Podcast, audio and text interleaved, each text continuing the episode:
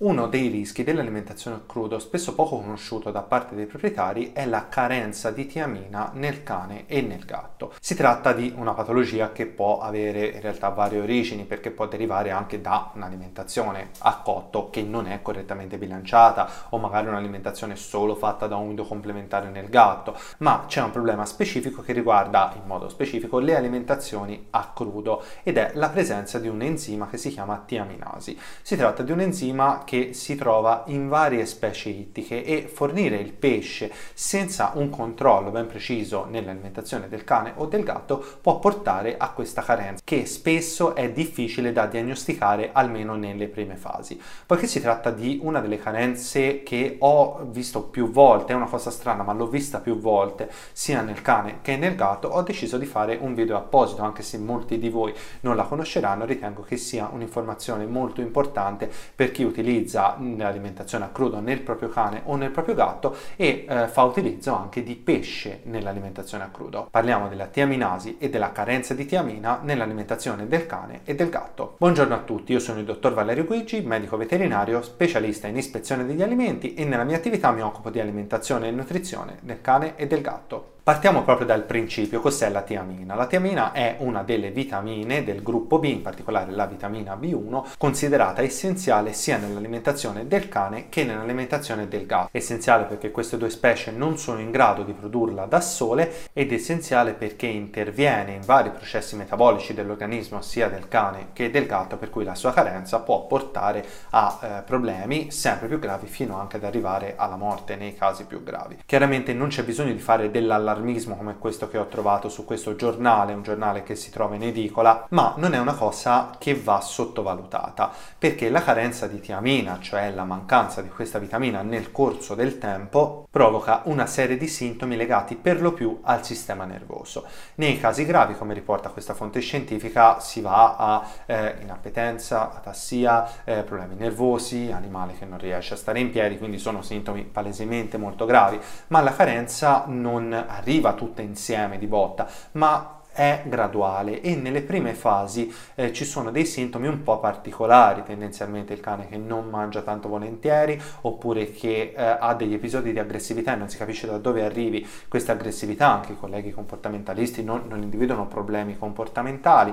oppure comportamenti strani, cane che gira in tondo, la classica coprofagia, ci sono tutta una serie di sintomi che vengono individuati dal proprietario, eh, non sono gravi, quindi no, no, non ci sono problemi fisici ed è eh, difficile difficile capire che dipendano da una carenza nutrizionale. Poi chiaramente il caso del proprietario che fornisce alimenti esclusivamente complementari al gatto è abbastanza semplice anche per un veterinario diciamo di base capire dov'è il problema, basta fornire un'alimentazione completa e questi sintomi nel giro di poco tempo spariscono. Ma quando si parla di alimentazione a crudo può essere ancora più difficile andare ad individuare dove si trova il problema perché a tutti gli effetti la tiamina nella dieta c'è. Il problema problema è che alcuni alimenti, in particolare alcuni prodotti ittici, contengono la tiaminasi, che è un enzima in grado di inibire l'assorbimento della tiamina, per cui per quanto la vitamina venga effettivamente fornita in dieta, c'è un enzima che non ne permette l'assorbimento, di conseguenza si va a verificare la carenza nutrizionale. Questo enzima, la tiaminasi presente nel pesce, è un problema tanto per gli animali quanto nell'uomo, tuttavia anche le persone mangiano normalmente il pesce crudo.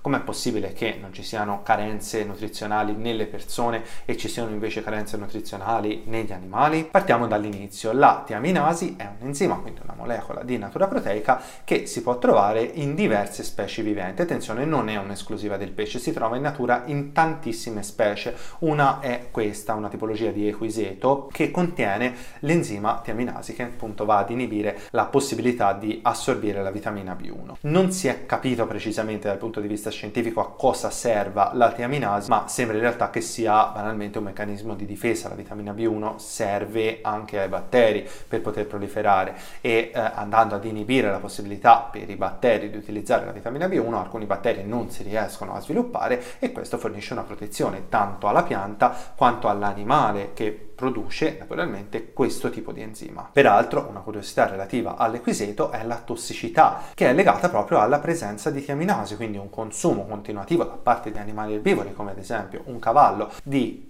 piante che contengono quantità elevate di tiaminasi può portare esattamente agli stessi sintomi dell'eccessivo consumo di pesce crudo contenente tiaminasi nel cane e nel gatto. Come abbiamo detto, la tiaminasi è stata trovata in diversi prodotti ittici, quindi non esclusivamente pesci, si trova anche in alcuni molluschi, ma non in tutti i pesci è al contempo presente la tiaminasi. Ad oggi abbiamo delle liste di specie che contengono o che non contengono la tiaminasi, ma per la maggior parte dei pesci purtroppo ancora ancora non lo sappiamo. Questi pesci vanno quindi considerati dubbi e trattati dal punto di vista nutrizionale come se contenessero questo enzima perché non sapendolo appunto ce lo potrebbero non avere ma ce lo potrebbero avere e se ce l'avessero sarebbe un problema nell'alimentazione del cane e del gatto per cui si considera i pesci per i quali non abbiamo letteratura scientifica come se avessero questo enzima proprio per evitare le carenze nutrizionali. Abbiamo molte informazioni sui pesci contenenti tiaminasi e quelli che non lo contengono perché la ricerca specialmente nei primi primi anni in cui si è sviluppato l'allevamento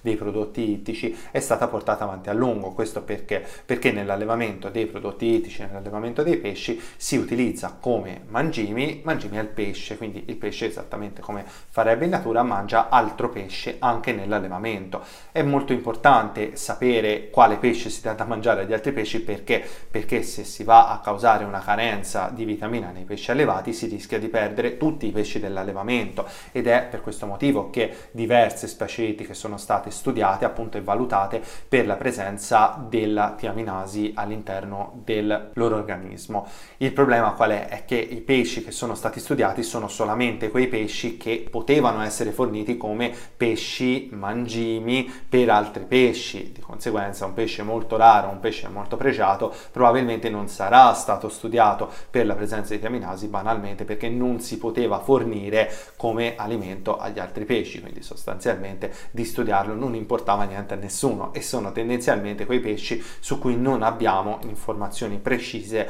relativamente al contenuto o meno della tiaminasi. Un lavoro scientifico che ha valutato la presenza di tiaminasi è questo, cui ne sono seguiti altri come ad esempio questo oppure questo, poi ci sono state anche delle review che li hanno messi insieme e eh, questo permette di avere una panoramica quantomeno più completa possibile nei limiti del possibile per i motivi che ho appena detto dei pesci che contengono la tiaminasi e dei pesci che non la contengono. Tra le specie di interesse nutrizionale a cui bisogna fare attenzione perché sicuramente contengono la tiaminasi ci sono le ingraulidee, comprese le acciughe, le normalissime alici che possiamo trovare in pescheria, il genere sardina che con non molta fantasia identifica tutto il gruppo delle varie sardine presenti, tutte le varie specie di sardine che si possono trovare in questo caso anche normalmente in pescheria, anche le aringhe, la Clupea arengus contiene sicuramente la tiaminasi ed è un pesce abbastanza comune che si trova anche nel nostro paese, così come le carpe, Ciprinus carpio, altro pesce che contiene una certa quantità di tiaminasi. Ci sono poi dei molluschi bivalvi e dei molluschi cefalopodi che contengono anche loro la tiaminasi. Per quello che ci riguarda con gli alimenti che possiamo trovare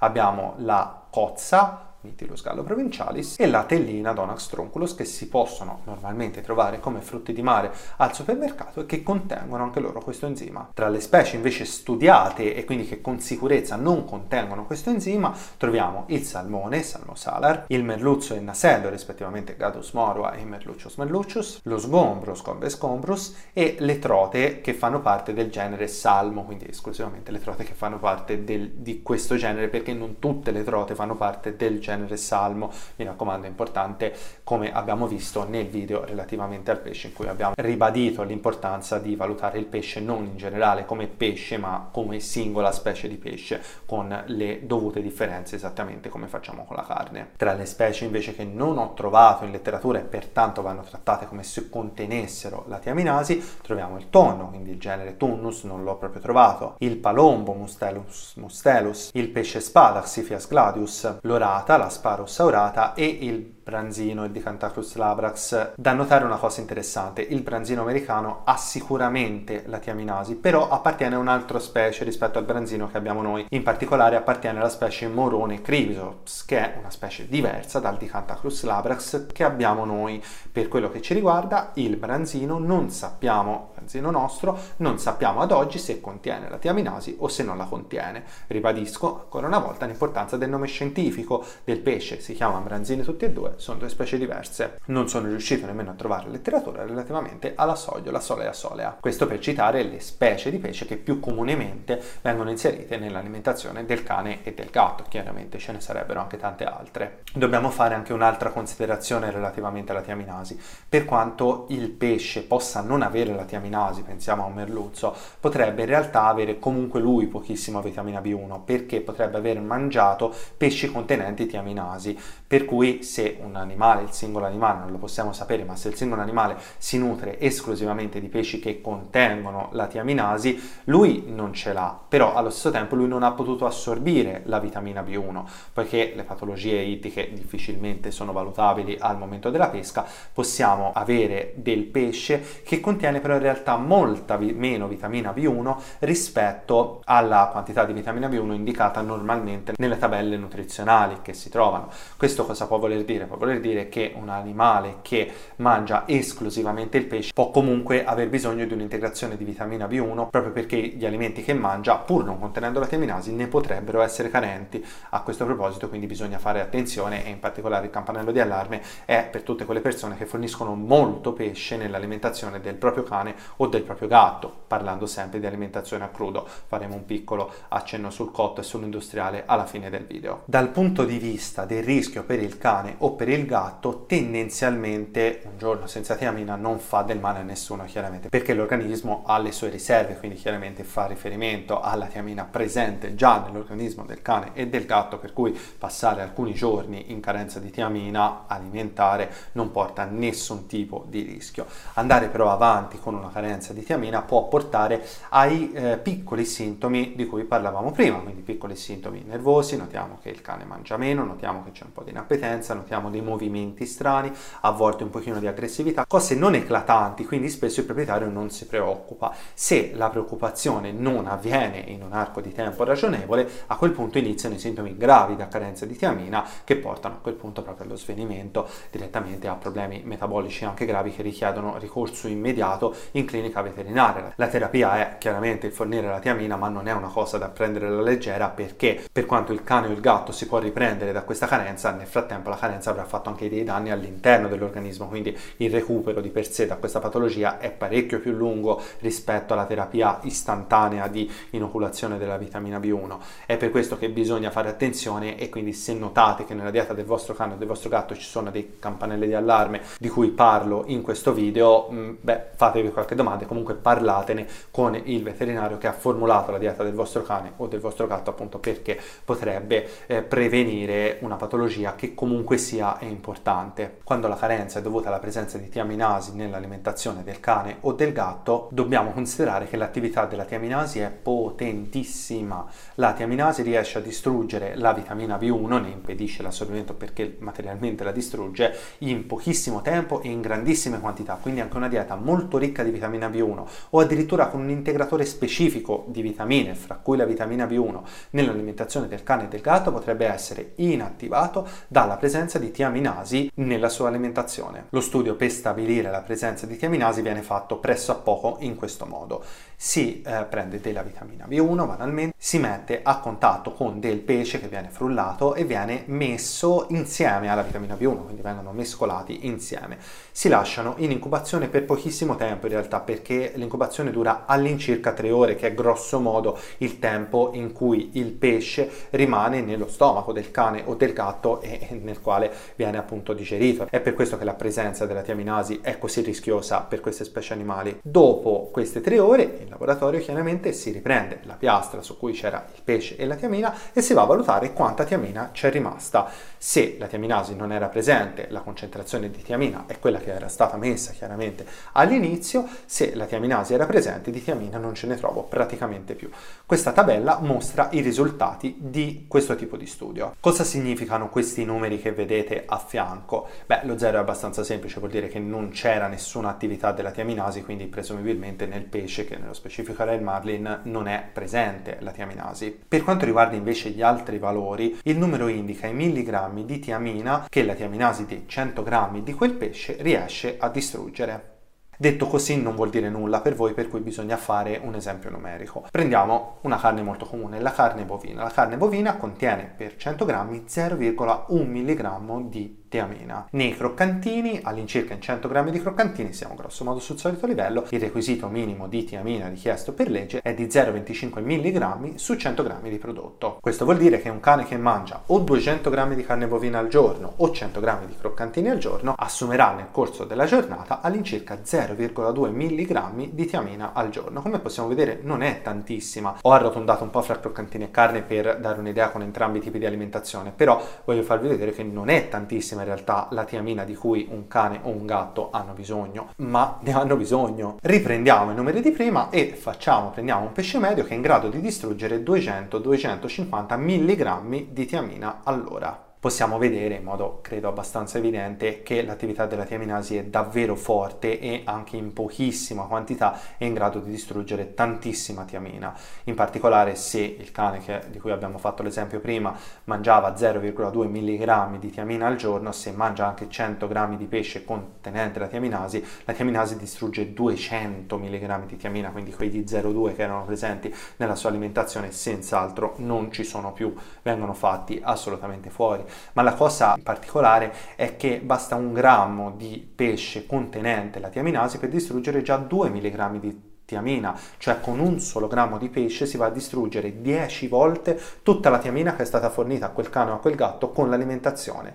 Questo vi dovrebbe dare un'idea del perché la carenza di tiamina è più frequente di quello che si immagina. E quindi se basta che dia un grammo di acciuga cruda per distruggere tutta la tiamina, come mi devo comportare nel dare il pesce crudo che molti proprietari danno normalmente e per ora non gli è mai successo niente, ma probabilmente se lo danno nel modo giusto non gli succederà nemmeno niente. Ma come ci si deve comportare per fornire il pesce crudo al cane e al gatto in relazione a questo problema? Bisogna considerare un presupposto fondamentale perché la tiaminasi distrugga la tiamina. Devono essere insieme nello stesso momento all'interno dello stomaco. Se io do un pesce che contiene tiaminasi al mattino e do la tiamina la sera, quei due non si incontrano e di conseguenza la tiaminasi non denatura la tiamina che viene di conseguenza correttamente assorbita. Questa è una premessa abbastanza fondamentale. La regola d'oro principalmente è una per togliere il problema in generale, non dare il pesce crudo tutti i giorni. Se il pesce crudo non viene fornito tutti i giorni, chiaramente ci saranno dei giorni in cui ok, viene fornito e di conseguenza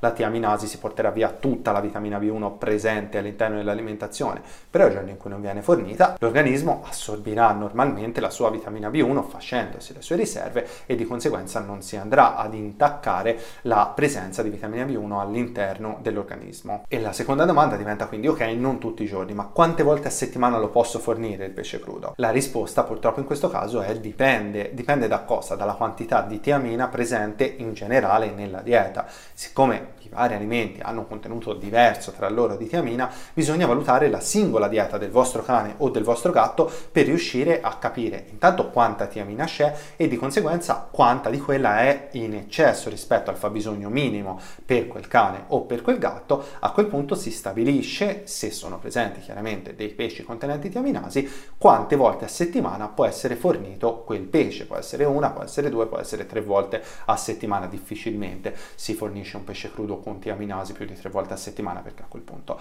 la tiamina presente negli altri alimenti è troppo poca e sicuramente quel cane o quel gatto prima o poi vanno incontro ad una carenza. Facciamo un esempio pratico, facciamo conto che il nostro cane di prima abbia bisogno di 0,2 mg di tiamina al giorno. La sua dieta fornisce 0,3 mg di tiamina, ovvero lui nel corso di una settimana si prende 2,1 mg di tiamina a fronte di un fabbisogno di 1,4 mg di tiamina,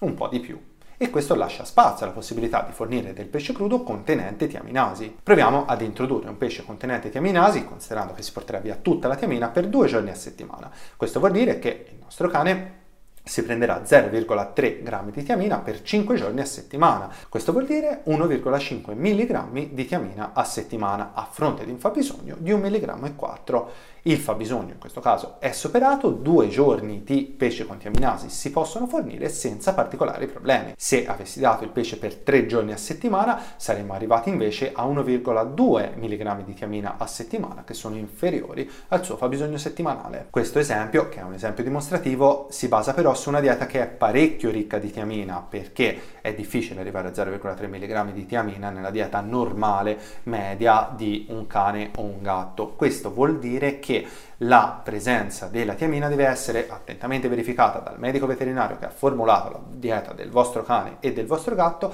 e sarà di conseguenza lui, in base a quanta tiamina in quella dieta e in base ai fabbisogni di quel cane è sacrificabile, fra virgolette, a stabilire la quantità di pesce contenente tiaminasi che è possibile fornire su base settimanale a quel cane o a quel gatto. Da notare anche un'altra cosa interessante, quando si fornisce il pesce con tiaminasi, fornirne un grammo solo o fornirne 200 grammi è esattamente la stessa cosa dal punto di vista dell'attività della tiaminasi, quindi il pesce può essere una semplice aggiunta alla dieta, ma può essere anche il pasto completo senza che ci siano differenze dal punto di vista della tiaminasi, se la porta via tutta comunque. A questo proposito e considerando che per il vostro cane o il vostro gatto dovete chiedere al medico veterinario che ha formulato la vostra dieta, riporto alcuni degli errori comuni in questo senso che ho visto fare. Un errore comune è quello di utilizzare i molluschi bivalvi come snack per i gatti. È difficile trovare uno snack che vada bene al gatto perché, come sappiamo un po' tutti, sono molto difficili di gusti e uno di quelli che apprezzano sono proprio i molluschi bivalvi, quindi prendere delle cozze crude, congelate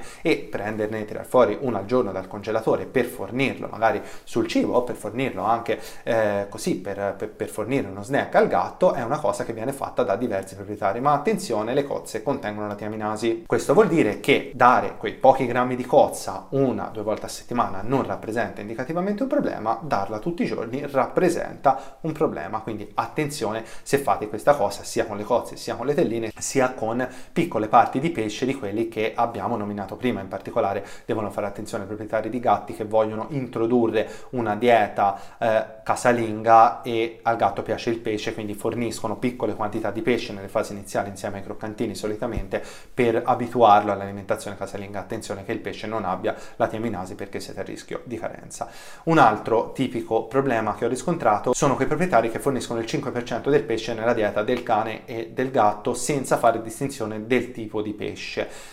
Questo 5% in alcuni casi, generalmente ai cani, viene fornito magari tutto in una soluzione una volta a settimana e lì indicativamente non è un problema. In alcuni casi invece ai cani più piccoli oppure ai gatti cosa viene fatto? Viene fatto un pastone che comprende per la maggior parte carne ma anche piccole quantità di pesce e spesso questo pesce sono le acciughe che contengono tiaminasi. Questo vuol dire che se faccio un mega frullato di carne e pesce tutto insieme distribuendo di fatto la tiaminasi un po' per tutto il pasto è una rotta sicura per arrivare ad una carenza di tiamina con il passare del tempo. Quindi anche in questo caso fare attenzione quando fornite il pesce, a parte fare attenzione a che tipo di pesce fornite, perché come abbiamo visto nei precedenti video i pesci non sono tutti uguali, fate anche attenzione che il pesce non contenga tiaminasi se fate un pastone unico da fornire poi nel corso della settimana al vostro cane o al vostro gatto. Un altro errore che ho visto fare è quello di fornire l'integratore di vitamine B, generalmente si si prende in farmacia per contrastare la presenza di tiaminasi, questo da parte dei proprietari che sapevano che nel pesce che davano c'era la tiaminasi. Attenzione,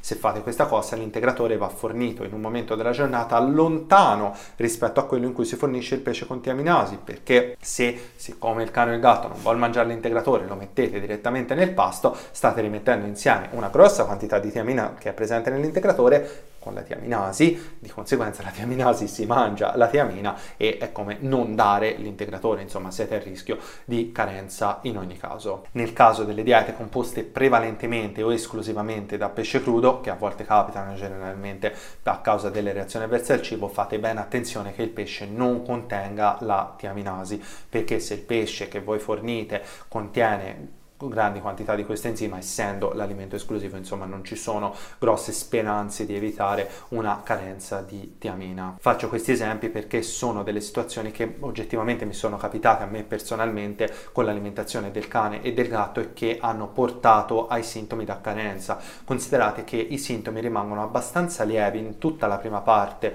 della carenza per poi peggiorare improvvisamente, a quel punto poi serve il ricovero. Riuscire quindi ad identificare una carenza di tiamina tiamina nella dieta legata sia alla tiaminasi ma legata anche a una dieta sbilanciata, quindi comunque sia ricordate sempre che la dieta casalinga del vostro cane o del vostro gatto, anche se a crudo, deve essere correttamente bilanciata da un medico veterinario, permette di evitare i sintomi, anche quelli precoci, da carenza di tiamina. Se state invece facendo un'alimentazione errata e notate che qualcosa non va nel vostro cane o nel vostro gatto, anche di non grave relativamente ai sintomi che abbiamo visto nella prima parte del video, fate valutare la dieta che state seguendo al vostro medico veterinario perché è probabile che ci possa essere questo tipo di carenza. Se inoltre trovate questi campanelli di allarme che abbiamo appena elencato nell'alimentazione del vostro cane o del vostro gatto, fate attenzione in questo caso parlatene con il vostro veterinario perché potreste andare incontro a questo tipo di patologia. Nella fonte che ho citato all'inizio, gli autori hanno rilevato che la carenza di tiamina insieme con la carenza di taurina nel gatto e alla carenza di calcio erano alcune delle carenze più frequenti che loro eh, identificavano nel corso della loro attività nutrizionale. Loro sono americani. Per quello che mi riguarda, nel mio piccolo, chiaramente non ho una casistica sicuramente correlabile a eh, quella di questi autori che, hanno, eh, che sono un gruppo di autori, quindi sono tanti tutti insieme. Io invece valuto solamente il mio nel mio piccolo. Beh, ho visto più volte la carenza di tiamina ed è il fattore che mi ha indotto a fare questo video proprio perché molto spesso i proprietari che fanno alimentazione a crudo la conoscono, però la conoscono male, eh, sanno che esiste ma non sanno precisamente dove si trova, quant'è il potenziale patologico, il potenziale da carenza e di conseguenza non la considerano adeguatamente. Sono piccole accortezze, quelle da eh, seguire perché basta conoscere l'argomento e poi di conseguenza le eh, accortezze, qualche domanda al medico veterinario e il problema di fatto si risolve da sé, ma il problema grosso è che spesso è un argomento poco conosciuto e che può portare a problemi anche gravi, per cui ritenevo che fosse il caso di trattarlo in un video apposito. Un piccolo accenno finale riguardo invece all'alimentazione a cotto, quindi non vi dovete preoccupare, secondo questo studio raggiungere una temperatura al cuore di 65-90 gradi per 5 minuti inattiva completamente l'enzima tiaminasi. Questo significa che nel momento in cui fornite un pesce cotto a questa temperatura, che è una temperatura di cottura facilmente raggiungibile, non avete più problemi con l'enzima tiaminasi e quindi quel pesce cotto potete fornirlo senza preoccuparvi di questo problema. Questo vale naturalmente anche per i croccantini e per l'alimento umido che sono alimenti cotti a temperature in cui il minimo per legge è 90 gradi al cuore, per cui senz'altro questa temperatura viene superata, la tiaminasi nei croccantini e negli alimenti umidi, ma in generale negli alimenti cotti, non è presente proprio per questo motivo. Attenzione, voi che utilizzate alimentazione a cotto, ricordate sempre che la tiamina è una vitamina termolabile, per cui come la cottura inibisce la tiaminasi, la cottura denatura anche la tiamina, come abbiamo visto in un precedente video dedicato alla perdita dei nutrienti in cottura. Questo vuol dire che nell'alimentazione a cotto la tiamina deve essere integrata all'interno dell'alimentazione. Parlo di alimentazione casalinga perché nell'alimentazione industriale la tiamina viene comunque aggiunta sempre, anche se sull'etichetta non la trovate, perché per il regolamento 767 del 2009 può essere omessa la sua presenza all'interno dell'etichetta, pur comunque dovendo venire aggiunta per legge, anche perché se l'autorità competente va a fare un'analisi sull'alimento e non ce la trova, chiaramente quell'alimento non è più completo come veniva dichiarata dall'azienda e l'azienda rischia delle sanzioni. Per per cui con l'alimentazione industriale si sta tranquilli, con l'alimentazione casalinga a cotto si sta tranquilli nel momento in cui si va a inserire un'integrazione di tiamina perché ci vuole la distruggere la cottura, con l'alimentazione a crudo vale quello che abbiamo detto nel corso di questo video. Voi che cosa ne pensate? Conoscevate il problema della tiaminasi? Lo avevate mai valutato? Avevate mai preso in considerazione di inserire nella dieta del vostro cane o del vostro gatto magari per lo più pesci che non contengono tiaminasi rispetto a quelli che la contengono o comunque sia di limitare su base settimanale i pesci che contengono contengono, che forse contengono la tiaminasi, proprio per evitare questo tipo di carenza, fatemelo sapere qui sotto all'interno dei commenti di YouTube oppure potete farmelo sapere sulla mia pagina Facebook Valerio Guigi. Io vi ricordo che se siete interessati a una consulenza nutrizionale, una visita veterinaria, una dieta casalinga formulata direttamente da me, magari proprio per valutare la quantità di tiamina e la presenza della tiaminasi nell'alimentazione a crudo del vostro cane o del vostro gatto, trovate tutti i recapiti qui sotto nella descrizione del video. E detto questo io vi saluto e noi ci vediamo al prossimo video.